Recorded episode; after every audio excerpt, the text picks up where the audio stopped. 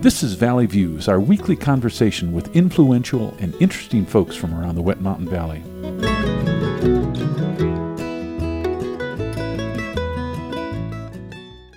Today on Valley Views, we're visiting with Chris Tabb and Dan Heister, both of the Westcliffe Center for the Performing Arts. And today we're going to be talking about the upcoming Shakespeare Festival.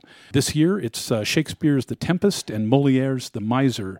They're at the Feed Store Park uh, beginning on June 15th and running three weekends. Chris Tabb is the artistic director, and Dan Heister is the director of both plays, but they work pretty much in concert. Dan comes up all the way from Denver, where he's a director, actor, and producer. Gentlemen, welcome to the program. Thank you. Thank you. So, how many years has the Shakespeare Festival been going on? And remind us how it got started. This will be our 13th season.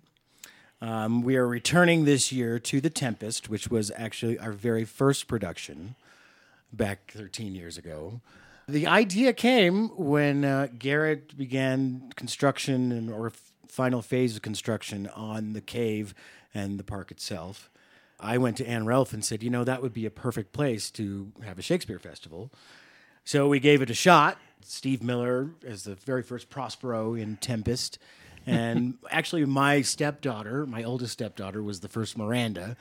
And now my youngest stepdaughter is playing Ariel. So, anyway, the idea came there, and it. And it, since then, we've done it every year, and we usually do two shows in repertoire, and we've used the entire park in various configurations. This year, it's going to be very exciting because we are really using the entire amphitheater. Every part of it will be used as a different staging point. So, for example, the shed with the deck it now becomes the ship that gets wrecked and the cave itself becomes Prospero's cell, and over on another side is where Ariel's tree that she's freed from, and then Caliban has a little hut over in another part of the park. The biggest exciting thing that I want everybody to know is that this year we will be mic'd. Ah. So you know that is a hearing that is a issues have been a problem, and we're hoping to have every single actor mic'd. Since we're going to be so spread out through the park, we thought it would be a practical concern. So Uh, that sound that sounds good. And some of Shakespeare's plays, just being outside is like the perfect thing. Tempest is perfect for this space. Exactly, Dan. Uh, the Tempest, sixteen ten. One of one of the later one of the later The last the later major plays. play that um, Shakespeare did, he did a couple after that in collaboration, and they Mm-hmm. were terrible. Uh-huh. And what's noteworthy about the Tempest? Does it show his uh, age and experience, or Well, there are all kinds of things, and yes, it does. It's uh, his sort of contemplation on art and what art does, art and theater, but it uh, brings together so many of the themes that he uh, was so um, in, involved with all through his career.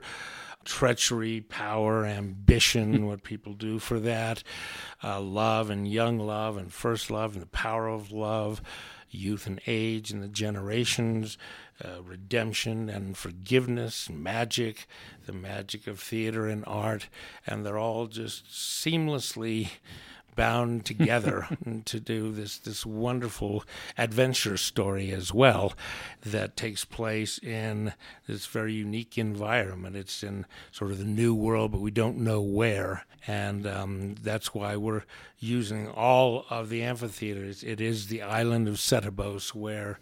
Prospero has landed with his daughter after he has been run out of Milan.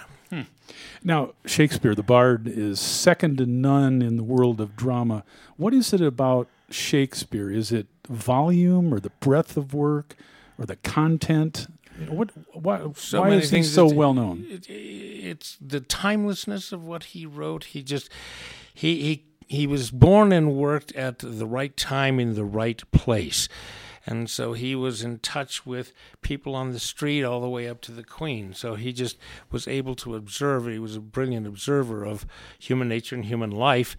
And he could see all of it at once, all the levels of society, all the way that people interacted and it was during an age when he could produce. The the queen was his patron, and so he was able just to work. He also owned and ran a theater. So The mm-hmm. reason we still do Shakespeare is that he better than any playwright ever, better understood the psychology of a person when presented with a certain set of circumstances, how that person would react and respond. Mm-hmm. So, down, up and down the line, you, you know, any plot situation, the reason he resonates with us is because it is truth personified on stage.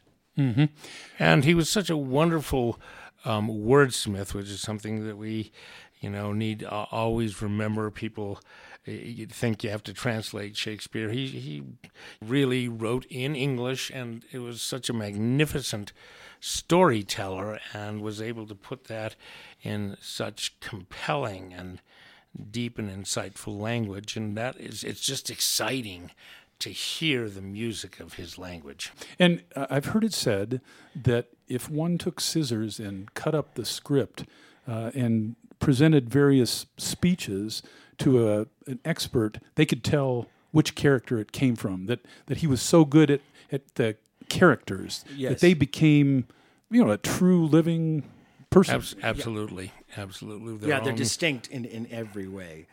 And and Shakespeare, uh, as as everyone knows, is so infused in current language. Uh, Oh, yeah, Bra- Brave New completely. World comes from The Tempest in a speech by Miranda. Uh, it became the uh, title of Aldous Huxley's uh, dystopian novel, and and there are thousands of examples. Yeah, absolutely, absolutely, all all the way through our language, and and much of the structure of modern drama. You know, you watch TV, a lot of it owes its uh, structure and insight to how Shakespeare put stories together.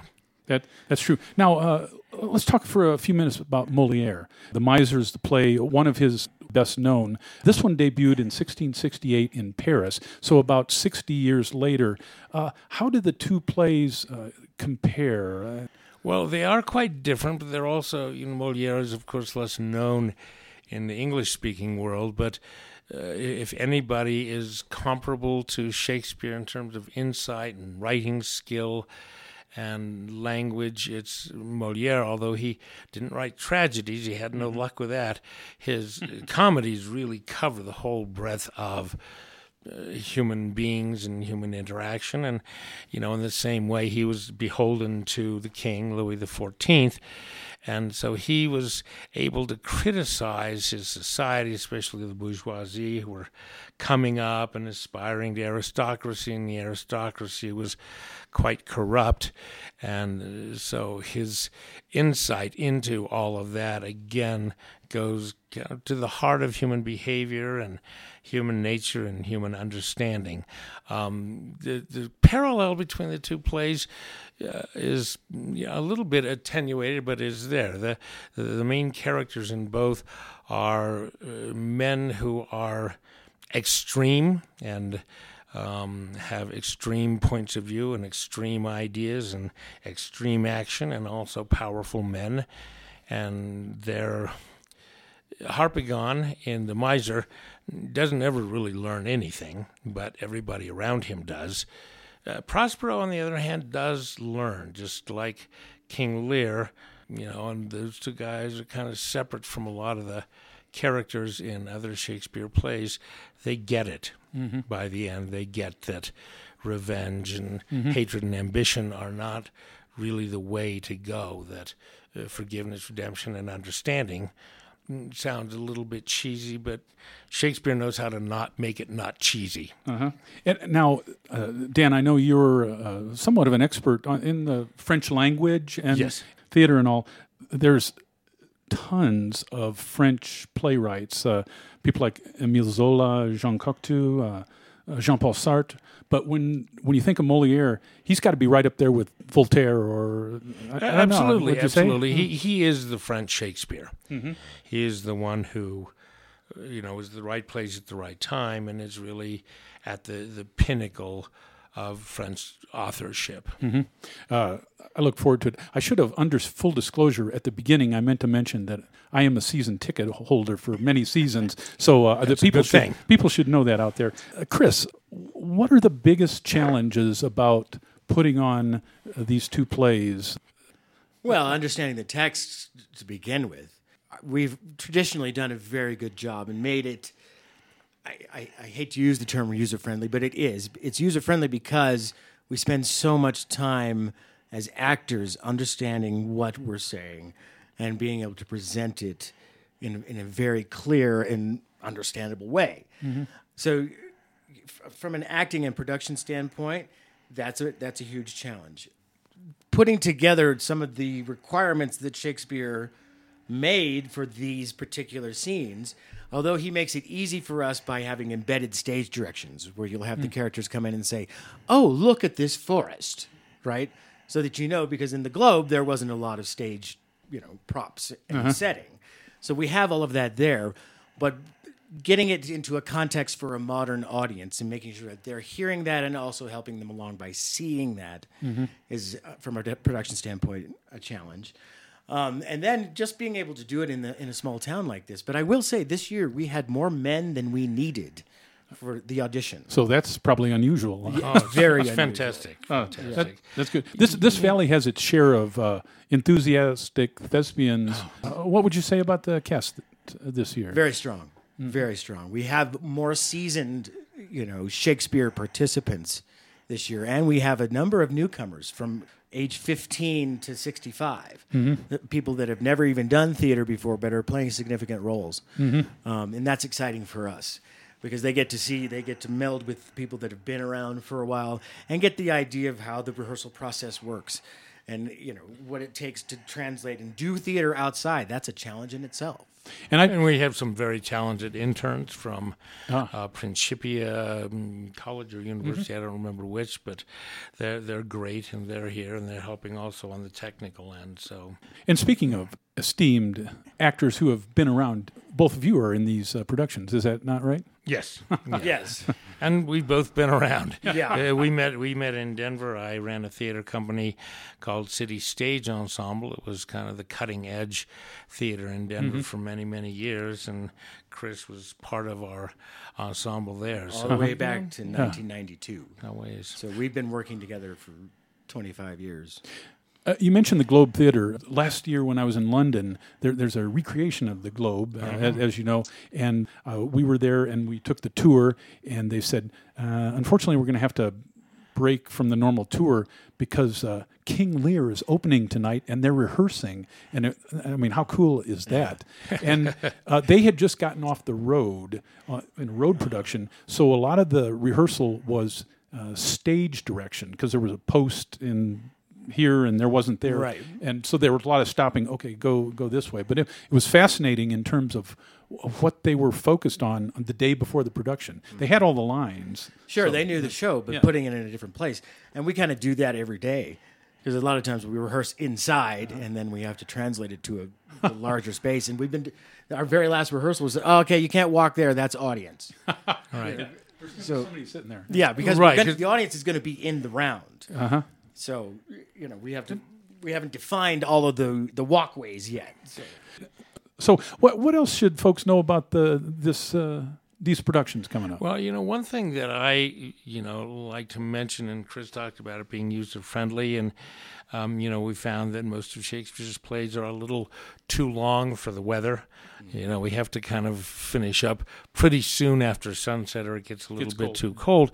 So we've gotten in the habit of having me adapt the plays, and hopefully, knock on wood, I've gotten better at it. But uh, one of the things that's really important to me is I think that when I teach Shakespeare, or when you have Shakespeare in college, he is the revered Shakespeare, dead white male, you know, great author. Uh, when I adapt him and direct and produce, I think of him as a living collaborator.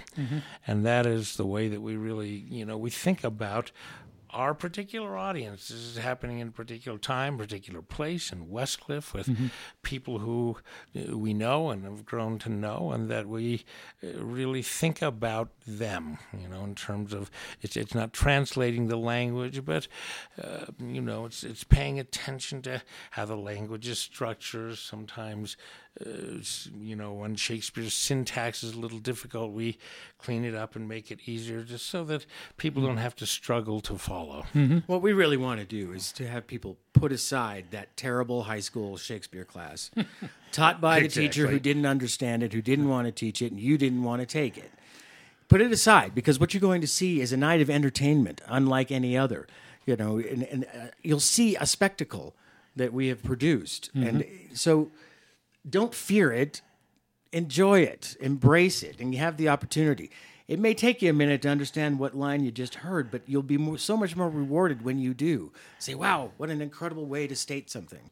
Uh, as we run out of time, this year, The Tempest is the first two weekends, and uh, Moliere's The Miser is the uh, last weekend. And uh, let me mention it's uh, Friday, Saturday, and Sunday. It's 6.30 on Fridays and Saturdays and 2 o'clock on Sundays. Correct. And thinking about the Saturdays, it's the 16th, the 22nd for Shakespeare, and then the 30th for Moliere. And as we broadcast this, We're ready to open this Friday. Great. That, we've been visiting with Chris Tabb and Dan Heister, who are both uh, directors for the uh, local Shakespeare Festival. Westcliffe Center for the Performing Arts is the uh, the governing body. Uh, it's been going on for 13 years, and it opens uh, this Friday. Chris and Dan, thanks much. Thank you, Gary. Thank you. We'll see you next time on Valley Views. You've been listening to Valley Views on KLZR 91.7 FM. Valley Views airs Tuesdays and Thursdays at 7 a.m. and 4 p.m., and again on Saturday morning at 10 a.m. Send your ideas and comments to comments at klzr.org. Valley Views is produced by the volunteers of KLZR 91.7 FM. I'm walking on a rainbow with my feet on solid ground.